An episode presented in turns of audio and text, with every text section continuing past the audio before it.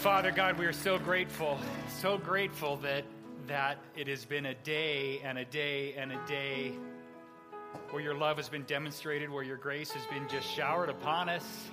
We celebrate each and every day, and we look forward to the day of your coming, Lord God. Thank you for your love. Thank you for your sacrifice. Thank you for your unconditional grace and love, Lord God. And we love you so much. In Jesus' name, amen.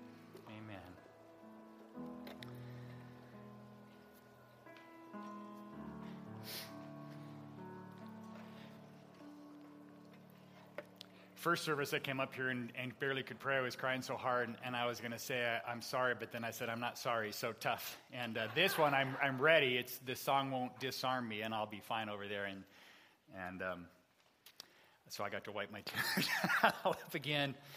That hit me. Um, powerful stuff there. Powerful stuff. Thank you to the choir. I know that they're off and joining the crowd and stuff, but the band and the choir they choose to come and exercise their gifts and sac- invest their time uh, in, in a ministry that just blesses us and, and brings delight to the Lord. So thank you for that. Okay, where are we?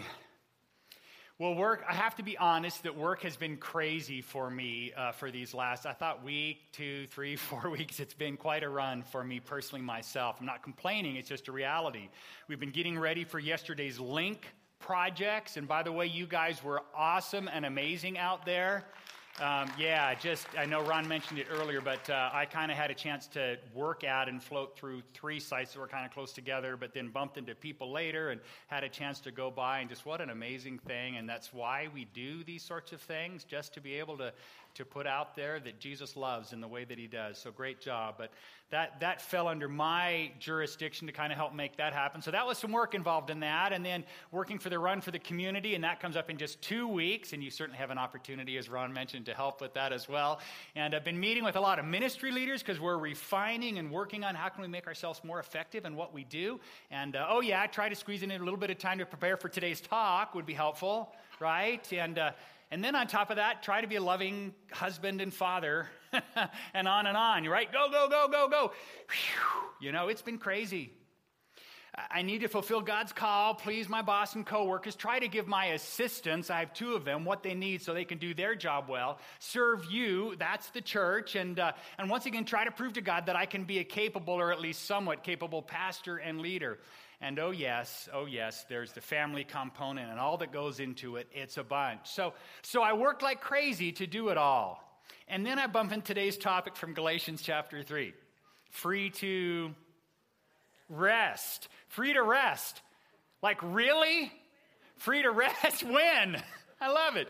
What would that look like during a season when by necessity it's pedal to the metal RPMs revving to the rev line nonstop, to the red line nonstop. It's just going on. So much work to do, so many demands, so much, so little time. Rest. Free to rest at a time like this? God, are you joking? Is this a joke? So, so I decided to take today's topic seriously. I could have increased my workload and stress level even more. I could have increased my workload and stress level even more by, by um, investing and spending the needed hours on today's talk. Thank you. But I decided to rest instead. I wanted to take the idea of being free to rest seriously so I could model it for you here. And so instead of spending that time on my talk, I decided that I would show it to you and see what rest is really like. The only thing that would make this any better is maybe like a glass of iced tea or something like that. But I am learning and modeling rest. Oh, hey, look at this. Ah, baby, thank you. Clean. Ah. So, this is what it's all about. This is some good rest here. I'm going to put this here. Now, I, I realize I don't have to work hard on my talk to make God love me more because He couldn't love me any more than He already does. And I don't have to work hard on my talk to try to prove to anybody that I'm a dedicated, capable pastor or even a, a somewhat gifted teacher or something like that. I don't have to do any of those things to prove anything because my security is in Jesus. And He calls me to rest, and that's a beautiful thing. So if you want to open your Bible to Galatians 3 and read to yourself, the first 14 verses, feel free. and uh, it'll be it'll be beautiful. I'm kind of doing a rest thing here, so so. Uh, we run into a bit of a problem here, as you can see, though, because some of you are thinking, well, John, that's great that you're resting, but for us, this is turning into uh, what's next here. And so here was my problem. Do I work at least enough to make this worth your while to come this morning because I want to honor you in that process? But then if it turns into perfectionism or on my part, I work really hard that becomes very stress and work focused, then I end up blowing it. And I actually do against what I'm actually teaching about this morning. So here we are in this point of uh, impasse. but I find that I'm the one resting right now more than you. So the problem that results here through this whole situation is a conflict because work and rest seem to come up together in life a whole lot of times in many different ways and they, they, they coexist and they almost seem like they can't. But you've heard the expression work hard play hard, right? That's there. And so there's one example right off the bat that you bump into this kind of a strange thing because in order to play hard, you, you know, the acknowledgement that you have to work hard, to be able to afford to play hard, you have to work hard to earn the money so that you can, but then you work so hard that you're now too tired and or don't have the time in order to really play hard unless you end up burning out in the process. So, kind of conflict here. We actually see this in Jesus' words himself. In Matthew 11, Jesus throws out these ideas that almost are like they don't fit when he says, Oh, come to me, all you who are weary, those of you that are just are heavy laden, and I'm going to give you rest. And we go, Oh, this is poetry right here. Take my yoke upon you. What? Because I was just about ready to hit the hammock there, Jesus. Come to me, you are burdened, and oh, that sounds great, and I will give you rest. Uh, take my yoke. Your yoke, that sounds like work upon you, and learn from me. And he starts talking about himself here.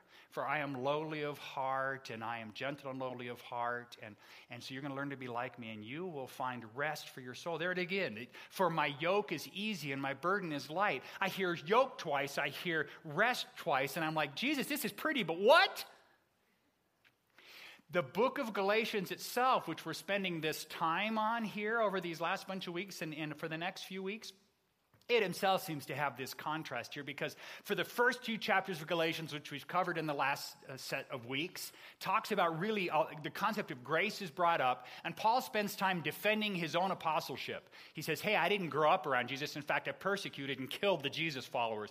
But God's grace came upon me, and I am truly a called and a sent one, an apostle. And then here at chapter 3, for chapters 3 and 4, which will begin today, he spends time defending the gospel, this gospel of grace, and it expands and it does all that. So you have this beautiful concept of rest and grace that's there. And then chapters five and six, it's all about the work.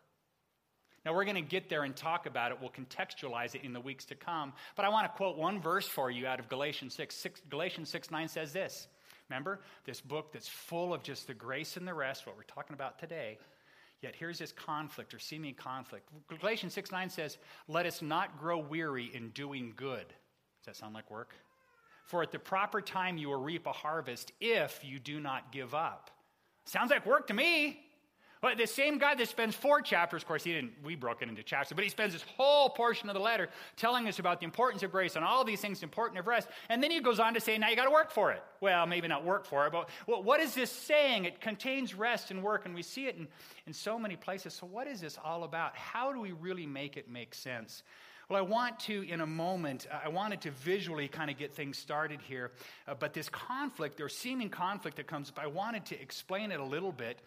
The reality is, we look at rest, that's a beautiful picture, but some of us just don't rest very well, do we? We have a hard time resting. And why is that? Um, a number of reasons. Maybe because we have too much to do, there's just no time for that. Maybe it's the fear of missing out. Are you familiar with the word FOMO or the acronym FOMO? It actually made it into the Oxford English Dictionary in 2013 fear of missing out and it's been used on a global scale so much that expression, fear of missing out, that FOMO is actually in the dictionary as of 2013 in the Oxford Dictionary. It's just a real thing. You're living your life FOMO, fear, the fear of missing out that comes up here. So maybe I don't, I, I can't rest because I might miss something here in the process.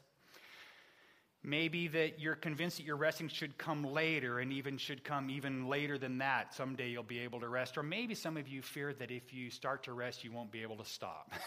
you know, it's just going to turn into laziness and, and, and you never want to get up, so you don't want to go there. But here's what I hope you see today. I kind of want to present something that will then um, kind of branch out through today's talk. Rest doesn't mean that we never do anything, we just don't have to do anything. We, we just don't have to do those things. So it's about a motivation. Rest prepares us to work in a sense. You see, we can rest spiritually and fully enjoying the, the face of the Spirit and the rest of the Spirit. And, and then our work can come as a response to our resting in Him. And the key, again, really is our motivation to this.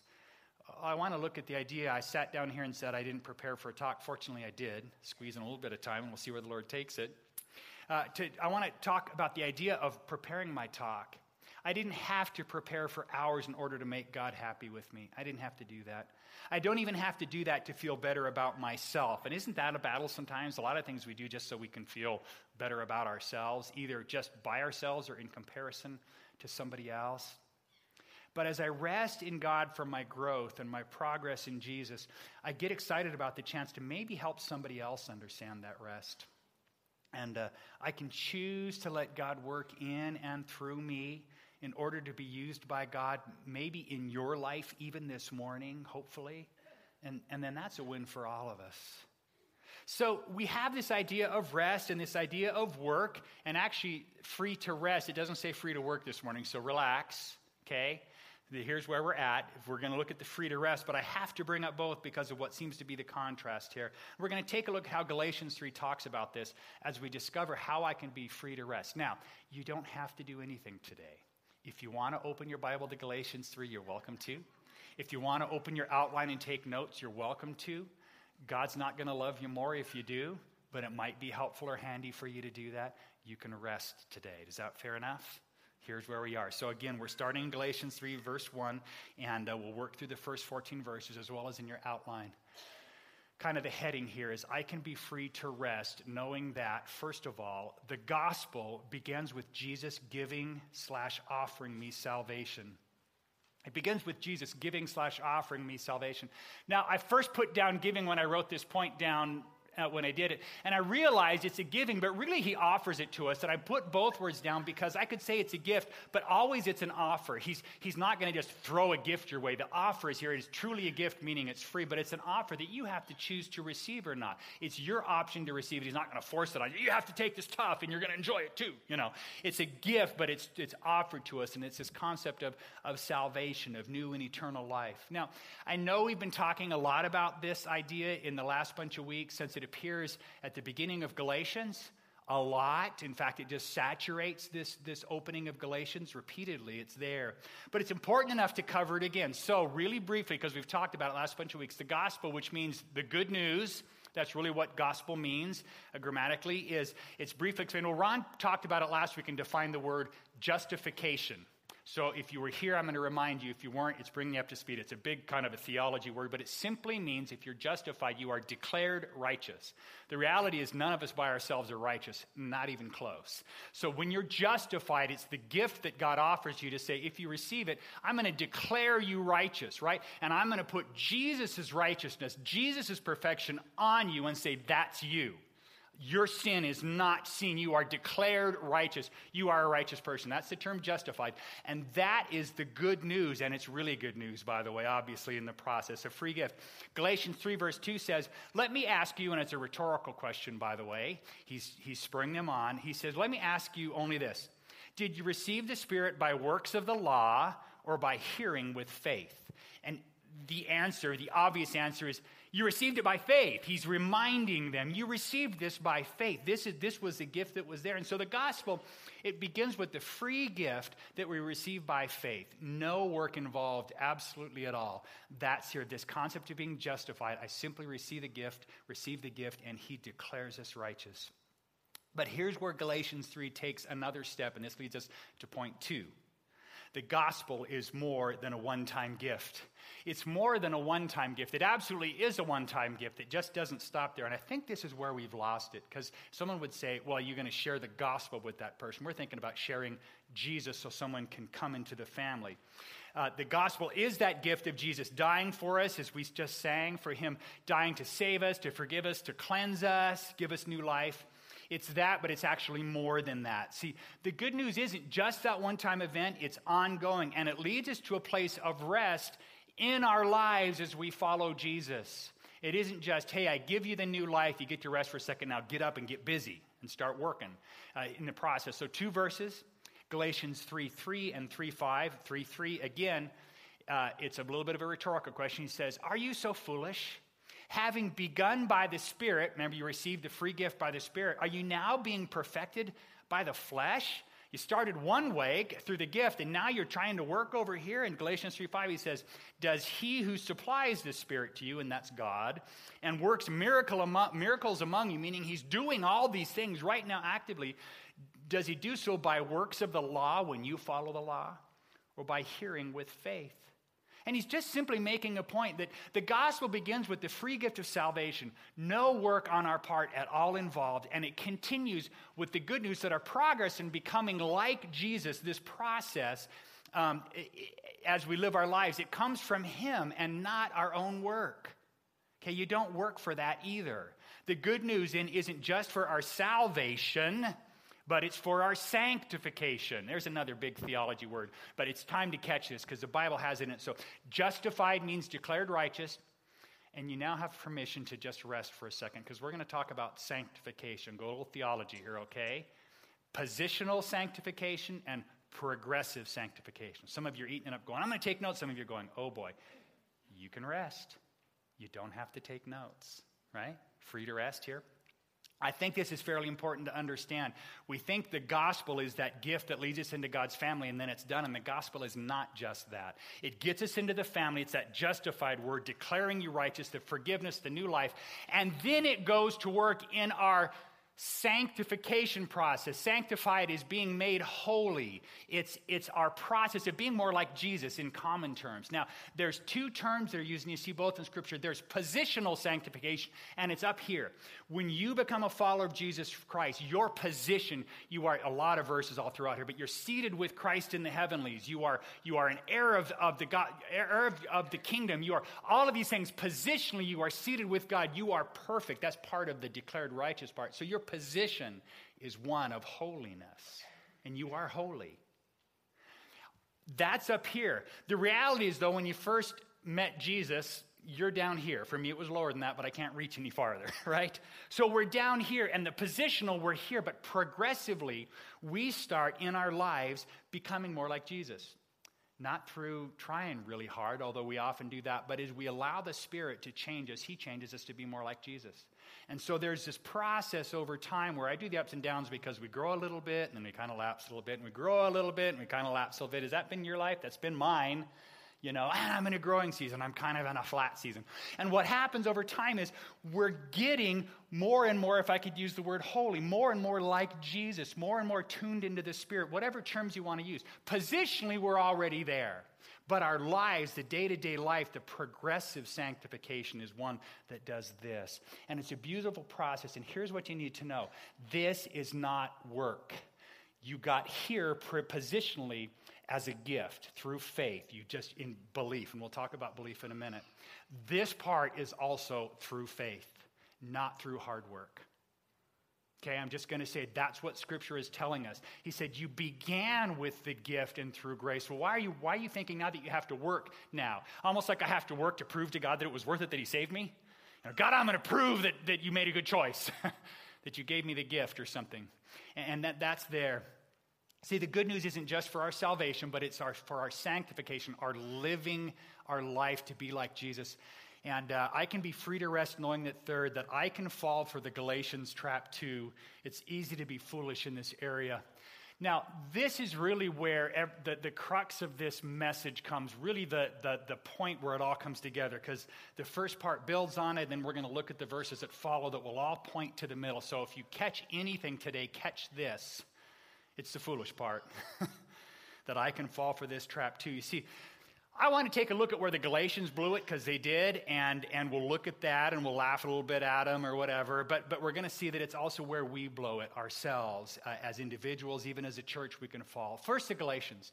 Now, I skipped verse 1 when we started. We started with verse 2 to kind of fit the logical flow, but here's how verse 1 starts he f- finishes his defense of his apostleship, and now he's moving to the gospel. And he starts with this beautiful verse that says this You stupid people! he begins the book of Galatians doing things like, My dear brothers in Galatia. By now, he's worked into. He's saying, What are you thinking?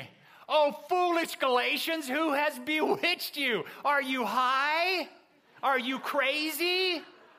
It was before your eyes that Jesus Christ was publicly portrayed as crucified. I see Paul almost like wanting to grab him and slap him. What are you thinking? That's what's going on here. And then Galatians 3 4, a couple verses later, again, we read that few other few verses, but did you suffer so many things in vain if indeed it was in vain? In other words, he said, You met Jesus and you, because you saw, and you believed so much, and your faith was in him so much that you suffered. You were persecuted. It was tough being a follower of Jesus, but you did it because you knew this was the real deal. And it was just, hey, Spirit, get me through this. He said, But now you're trying to go back and live the old ways and follow a righteous bunch of laws. What was this all about? Was this in vain? Well, if indeed it was in vain, it really wasn't. He's reminding him not only what you saw, but what you experienced said something different than what you're doing now, you foolish people. Right? And so that's his approach to the Galatians, saying, You're just crazy. What are you thinking? You started with faith, and yet you're leaving it. And we can sit here and shake our head at the Galatians and go, Gosh, if I'd been there and seen Jesus, you know, and all that stuff, what were they thinking? just exactly what you and I think. Just exactly what's here. Because we can say, we can, we can look at them and say they've blown it or whatever, shake our heads, but the reality is we struggle with the very same thing. We trust God if you've done this, because you have to uh, receive the gift, but if you've done it, you trust God for the free gift of salvation, you receive that. And we love how unconditional God's love is. But then we start working like crazy to prove to God that He made a good choice when He saved us. We begin our Christian life with grace, but we turn it into foolish reliance on ourselves. Now it's about me and I've got to work. And here's why we fall so easily here it's counterintuitive to most of the rest of life. We live our lives in a reward system that rewards what you put into things, right? In area after area of life, we experience this. So if you're in school and you study hard for a test, what's the most likely result? A good grade, right? The harder your study, probably the better that you're going to do. If you play a musical instrument and you practice it a lot, you're probably going to get better, right? Maybe even listenable.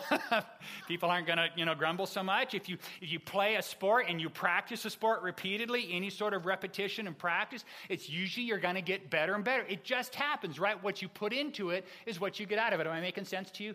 Uh, unless you play a sport like golf and then it just doesn't matter, right? Because you can practice like crazy and it still goes. Now I don't play. I've just heard that from y'all a bunch. You know, I've just heard that from people in the process. But so so that's what a lot of life is. If you want a good result, good, get a good result, what do you do in life? You work hard. And if you want a better result, you work even harder. It just makes sense. You want to, if you want to get a promotion or raise at work, do you work harder or less?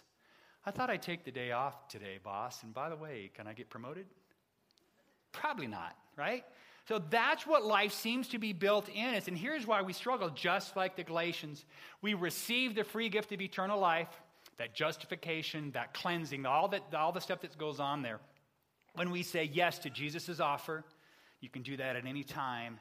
And then we figure that God may say that our sanctification is up to the Spirit, but really He wants us to work for it. Just like everything else in life, right? The harder you work, the better the return. So work hard at it. And you even come to church sometimes and here it doesn't seem like they're out front saying, I just need to work, I need to pray more, I need to read the Bible more, I need to serve more, I need to give more money, I need to lead more people to Jesus, I need to, I need to, I need to, I need to, I need to, I need to, I need to. Am I taking notes?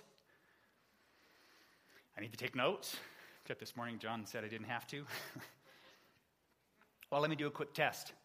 How many of you feel that God loves you more when you read the Bible and pray regularly? How about when you give money to the church? You feel like God goes, oh, yeah, thanks, I feel better towards you. How about when you serve, go out and do something, either at the church or out in the community? You feel like, oh, yeah, I'm pleasing God even more. He loves me better. Now, I'm going to pause and say this. You may say you don't believe those things make God love you more. And that's great. You may say that because, well, John, I believe what you said earlier. God couldn't love me any more than he already does. And by the way, that's absolutely true. God could not love you any more than he already does. It's an absolute truth. And you could say, I believe that. But let me follow up with a statement or a question here to kind of test yourself if what you believe in your head is what you believe in your heart. Let me ask you this Why do you feel guilty sometimes when you don't do those things?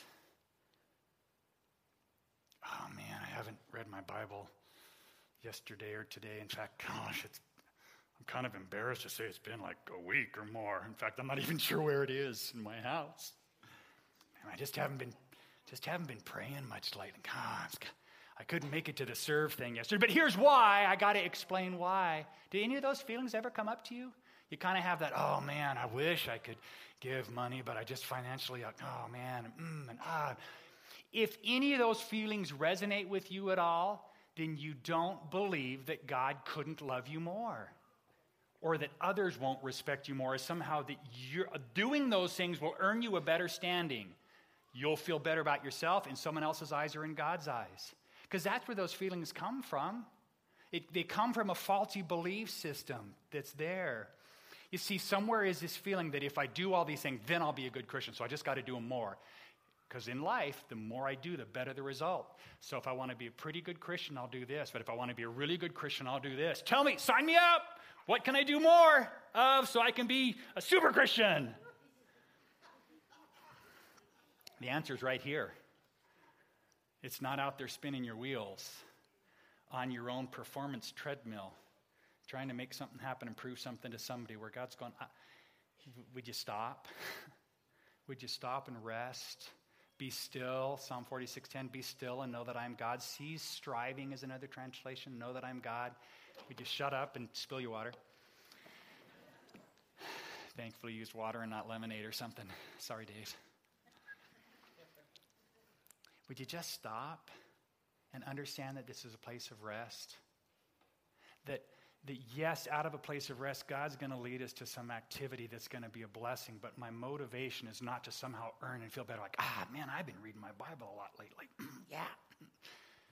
No, no, I, somehow my motivation for what I'm doing is going to trigger me in the right direction.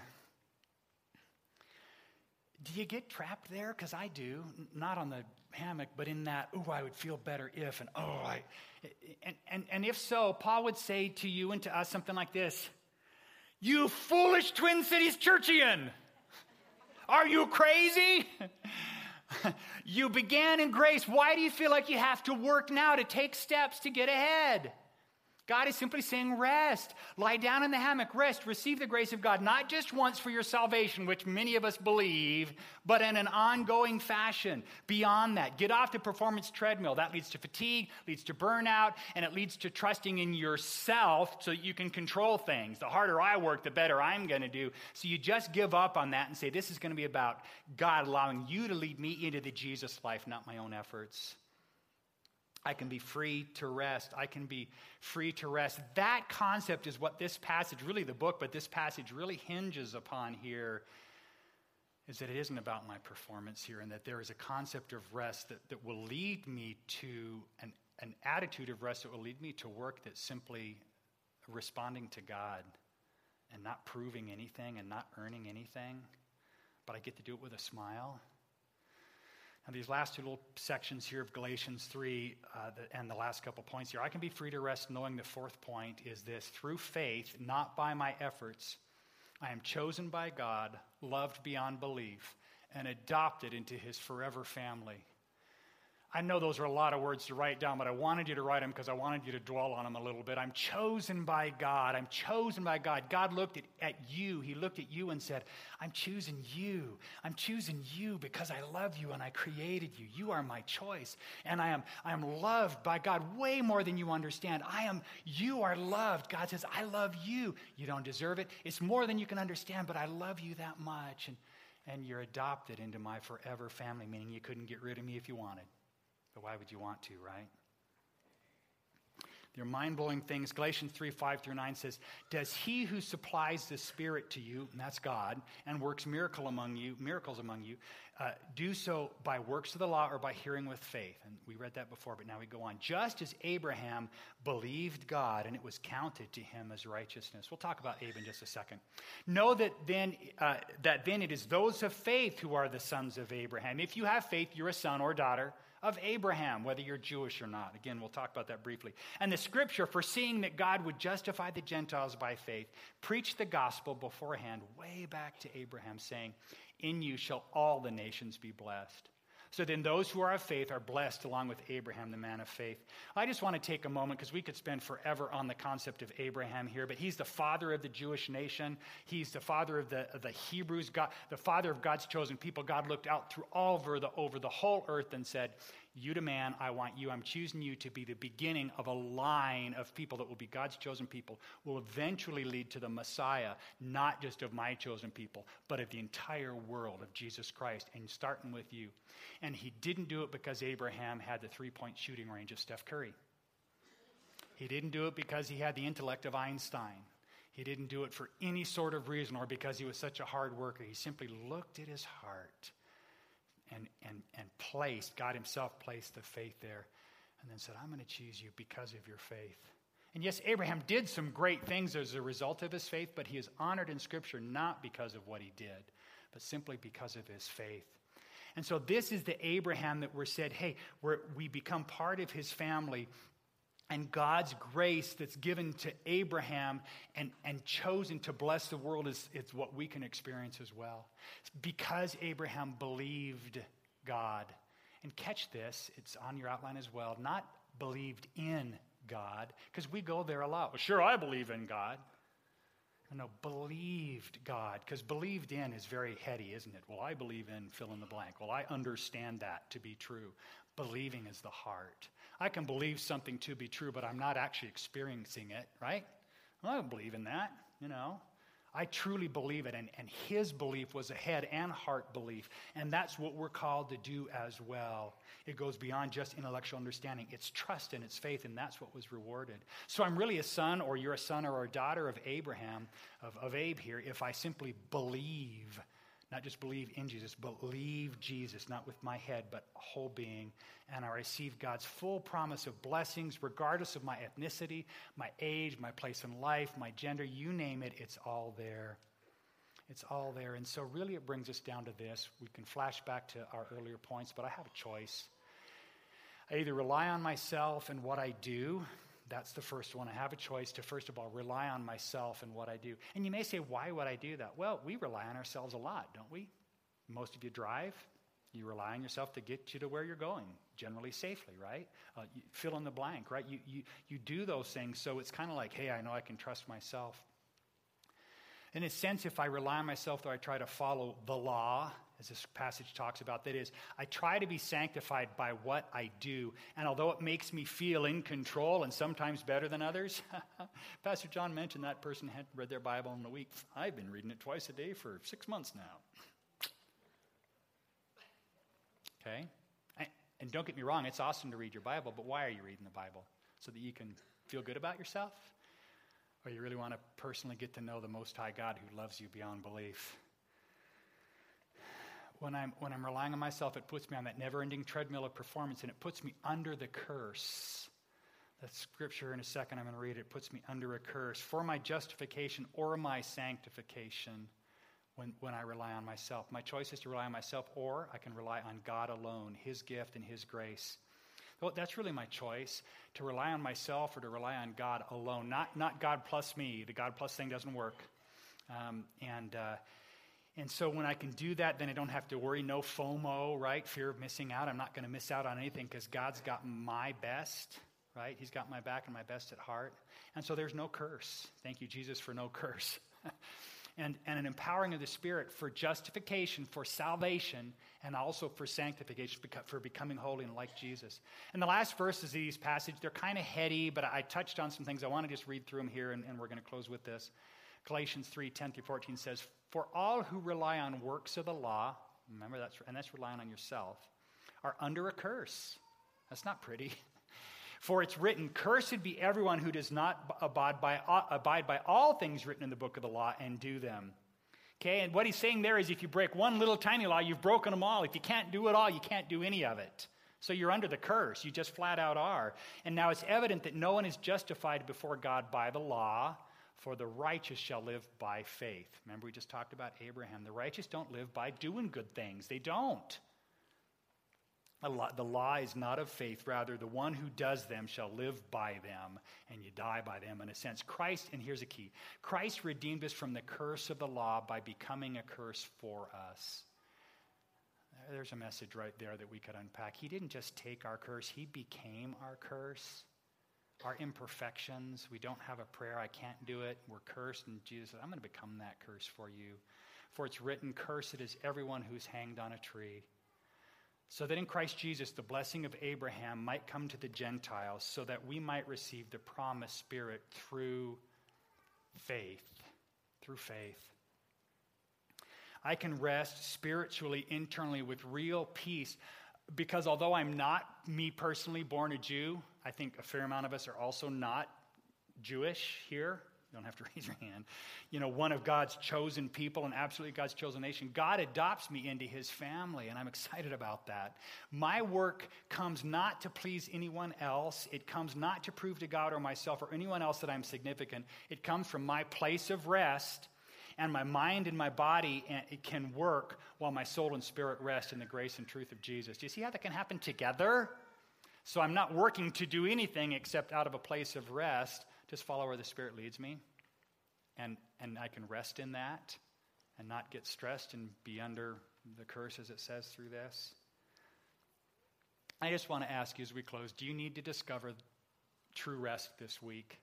True rest this week and, and a, a, a release from the pressures that either someone else puts on you or you put on yourself of what you are supposed to do, what you, what you have to do to, to be that Christian, my list? Do you need to know that you're free to rest, free to get off the performance treadmill and leave control of the outcome to God so that it isn't going to be up to you anymore? If so, you, you have an opportunity today. Let's pray. God, we have the opportunity every day, um, but it's an opportunity to respond to you. And Father, we have this picture of this hammock up here, and and spilled water, Father, even as I look. Uh, you know, to me, Lord, that represents me trying to do it and get it done on my terms. Father, we just want to rest. Uh, not be lazy, not do nothing, but to find a place of rest and peace that allows you to do all in us and for us and through us so that our motive then becomes wow, I can choose to serve. I can choose to give. I can choose to worship. I can choose to get to know you, my personal God, better through scripture and through, through Bible reading, through praying, through all, all the things that are there, God. But I don't have to do those things to prove myself. Lord, lead us to that place of rest. We love you in Jesus' name. Amen.